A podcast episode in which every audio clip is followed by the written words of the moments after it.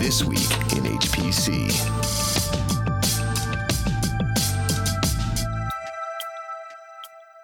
BioIT World Wrap Up. And NERSC buys another Craze Super. It's This Week in HPC. Hi, everybody, and thanks for listening into another episode of This Week in HPC with Intersect 360 Research. I'm Addison Snell, and that's Michael Feldman. And This Week in HPC is distributed by our friends at top500.org and available on iTunes and Stitcher. How's it going, Michael? Very well, Addison. So I was uh, on the East Coast this week, uh, and part of that I visited one of my favorite conferences on the agenda with uh, BioIT World. Yeah, BioIT World's always an interesting conference. Uh, it's it's very application centric to that domain, but it's a lot of HPC there and a lot of sort of cutting edge uh, application software hardware going on at the, that's being presented at, at that uh, that event. Well, you hit it spot on, and, and that's really what I like most about that conference is that what, I find that when you narrow down to a particular application, ver, at least a particular vertical market, there's still multiple applications within there. BioIT is diverse. You're talking about molecular modeling and pharmacology and, uh, and genomics. there's all kinds of stuff that goes into BioIT, but at least by segmenting it down to a particular vertical market, the conversations are really dominated by the the real science, the real applications that are being done, and then you have got all the hardcore HPC behind it. It's the the sponsors, uh, the the exhibitors, are all the the usual suspects from across the HPC ecosystem. But but we're all here talking about bio and life sciences this week. Yeah, and there's so much going on in that field right now. They're they're they're constantly just figuring out how to use more and more of the compute power and, and the sophisticated software to do more interesting applications. I mean, you were you attended some of the sessions there. What what do you think are some of the highlights? Well, obviously, you get an emphasis on data and analytics now, but again, as it applies to bio and a lot of the biostatistics, when you get into genomics and you're looking at you know uh, uh, strings of genomes, well, when it's all laid out linearly like that, you don't get a sense of how the molecule is folded together. There was a wonderful keynote uh, at Sloan by Sloan Kettering talking about this as applies to cancer research, where you're looking at mutations in one point to one spot on the genome, and then when they trigger a mutation in another spot in the genome consistently, you can assume that when the molecule is folded together, those are um, two uh, proteins essentially that are touching each other, hmm. uh, and uh, and therefore a mutation in one is causing a mutation in the other. And I, I found that to be very interesting in terms of the biostatistical analytics work that you're able to do on these large databases to start looking for those relationships and thereby infer the shape of the molecule, which has everything to do with uh, uh, with uh, with the science uh, going into the cancer research. Yeah, some of that research is progressing so quickly, and you sort of wonder how how fast it'll make it into into clinical practice. I mean, some of this stuff has obviously it's been going on for years and sometimes decades, um, and sometimes it's it's much slower to get into practice. Was was there anything there where you you thought was was very close to clinical, or was a, a, a presentation for that was talking about stuff that was in practice at this point? There, there were really whole tracks for uh, a lot of the clinical side, and, and I didn't attend many of those. I was I, I really spent Tuesday evening and most of Wednesday there. It was still going on on Thursday, uh, but but there was that side of it there, and you know it's it's a big conference. You can't go attend all of it. Uh, another big th- thread I did see coming out was the use of cloud, uh, maybe just behind big data. Big data and analytics was kind of the top one, but there was a lot of talk about cloud, and from a real practical application point of view, with the assumption that all right, yes, we're doing more cloud, but here's everything that's still a practical consideration with regards to that, in particular with regards to data movement. Yeah, I mean, cloud, as you mentioned, it's it's been a, a big deal for this vertical, especially. I mean, the, there were some uh, some early adopters that uh, I think kind of put it on the map, and it seems like it's it's just well suited for a lot of cloud applications. I mean, there's not a lot of penetration overall, but uh, whenever everybody talks about HPC in the cloud, it seems like um, you know, bioscience is sort of the poster child there. So it's not surprising they they emphasize that. It's, I think, you know, some of these some of these organizations are not sort of kind of classical HPC centers, and I think it's very appealing to like look at at cloud platforms and think that you know this is the way I want to go. This is how I want to develop my IT infrastructure.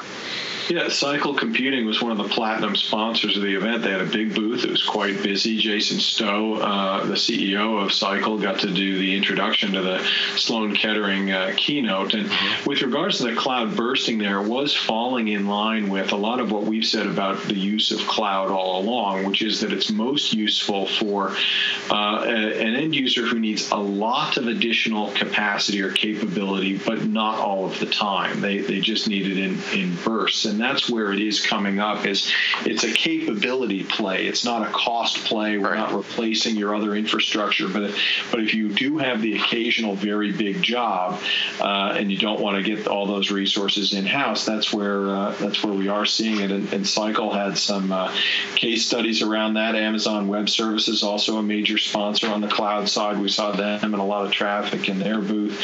Probably the biggest booths, uh, or at least the busiest ones, and they may have been advantaged by location. But Lenovo was face to face with IBM across the aisle, and that was that was interesting to really see them both really going full steam. A lot of activity in both of those booths.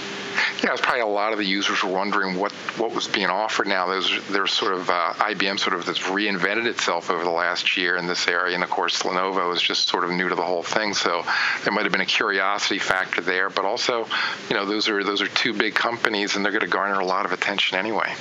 Well, IBM does have a lot going in this space. Uh, they've relaunched their Spectrum storage based on GPFS. They've got everything going on with Open Power.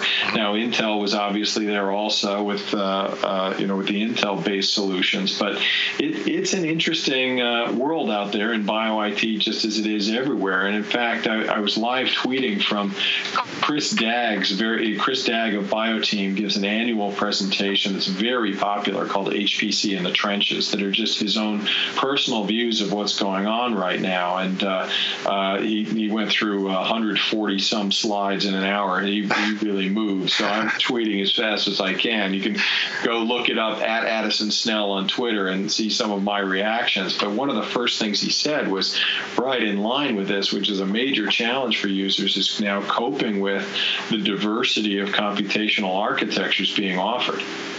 Yeah, I mean that's a that's a challenge for anybody, but uh, for somebody in this domain who is, you know, doesn't specialize in HPC, uh, it, it, probably looks daunting now with you know the multi-core, the many-core architectures, the accelerators, you know, the, the, the different interconnects, the different architectures now that are coming into play. It, it, it probably does look daunting, and probably is sort of like where BioTeam makes its money. They're sort of consultants to this whole area, and then they can sort of bridge that gap.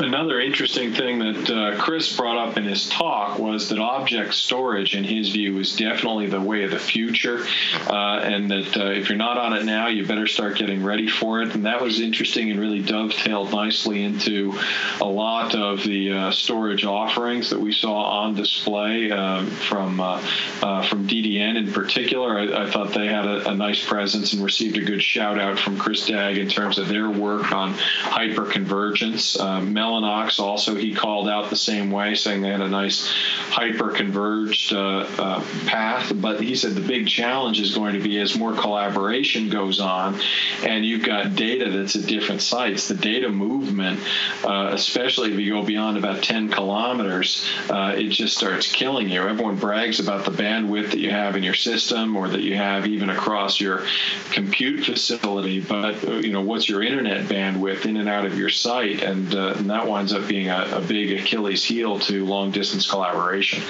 Yeah, well, it looks like there's a lot going on there. I'm glad you got a chance to attend, and uh, yeah. Uh, there, there, certainly was. One other thing I should sneak in with the with the focus on analytics. My understanding is Cray Urika uh, was in good standing, looking at a possible Best of Show award, and we're going to wait for the final announcement on that. It'll probably be out around the time this podcast is up. But uh, Cray also with Urika had a very nice presence. Oh, excellent! Yeah, their their data analytics platform. They uh, you don't you don't hear a lot about it, but with Best in Show, maybe it'll be getting some more attention now. And speaking of Cray. And speaking of Cray, yeah, the other sort of biggish news for the week is they, they they sold yet another system. Seems like they sell big systems like every other week. They're they're doing quite well. This was actually not a huge system by today's you know multi petaflop standards. It's it's uh, basically a replacement for Hopper over there at NERSC. Uh, the Hopper is like a one petaflop system, so you know just a, a moderately huge system.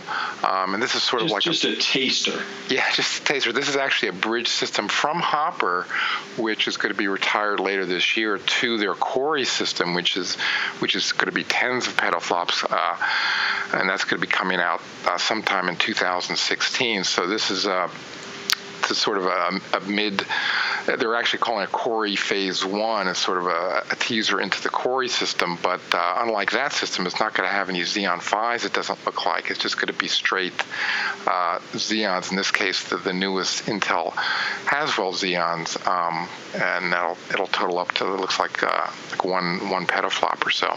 Well, you know, that interests me because you would think that if it's going to be a setup for Cori, you really want to be matching that architecture so you can start application development, although it is consistent with Intel's messaging around Xeon vis-a-vis Xeon Phi, which is a lot of the vectorization work can be done anywhere within the Xeon family.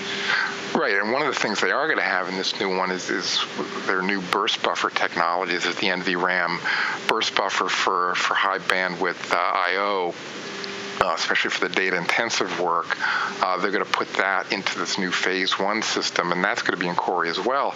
That's that's a lot of the a lot of the performance is going to hinge on that for a lot of these codes that are sort of data constrained. So there will be that side of it, and yeah, no, no Xeon Phis, but um, they they might have some help there. They're, they might buy a few and stick them in there and, and get some mm. get some work there. But they basically this is a replacement for the the Hopper system because that is set for retirement. So they need something there, um, and the Intel the Intel Xeon is, is basically will be a, a almost a transparent uh, Uh, upgrade for, for that system. And then Cori comes in when? Uh, sometime in 2016. That's uh, I think they're they're shooting for mid 2016. Um, and, and, again, this is going to be their their first system at NERSC with the self-hosted processor, the Xeon Phis, that uh, don't don't operate as accelerators. So that uh, that's going to be uh, a, a pretty big deal for them. You know, you know, NERSC has been pretty conservative about accelerators. They they never bought into the GPU. Um, accelerator add-ons for, for any of their their top line systems. They they they want this. Uh, memory model that suits uh, all of their all of their or a lot of their users that, that don't want to do that programming work that would be required for coprocessors. So they've stuck with the Xeons, and now with the Xeon Phis that are self-hosted, that that makes a nice path for them, or at least an easier path for for all their all their uh, their users, and there's a considerable number of users at NERSC. They have to be cognizant of that. So they've been sort of conservative about it, but uh, that hasn't kept them from from building these big systems. They don't have the biggest systems in the DOE, but uh, you know some of the some of the bigger systems that are just using these uh, these Xeon and Xeon Phi systems, they they've got they've got those. Well, and this has been consistent with uh, Intel's evolving positioning around Xeon Phi, but it, it, shouldn't be thought of as an accelerator or a co-processor. It's a processor in its own right.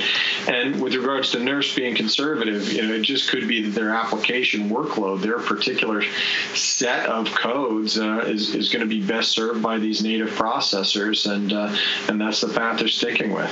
Yeah, I think that is. I mean, they've got a very diverse set of workloads. I think they've got more users than any other than any other center. So they, they sort of have to serve everybody and sort of the, the least common denominator sort of thing that, that, that maybe makes them a little more conservative. But yeah, I mean, a, a, lot of these workloads, they they're, they're legacy workloads. They they would take a lot of effort to, to port to new architectures. Now, this this is a new architecture coming out in 2016, but it's not going to be as much work as as porting to a, a true co-processor. So this this eases that transition a little bit, and um, and this phase one system maybe will help that along uh, with some of these newer technologies that are that are going to be included.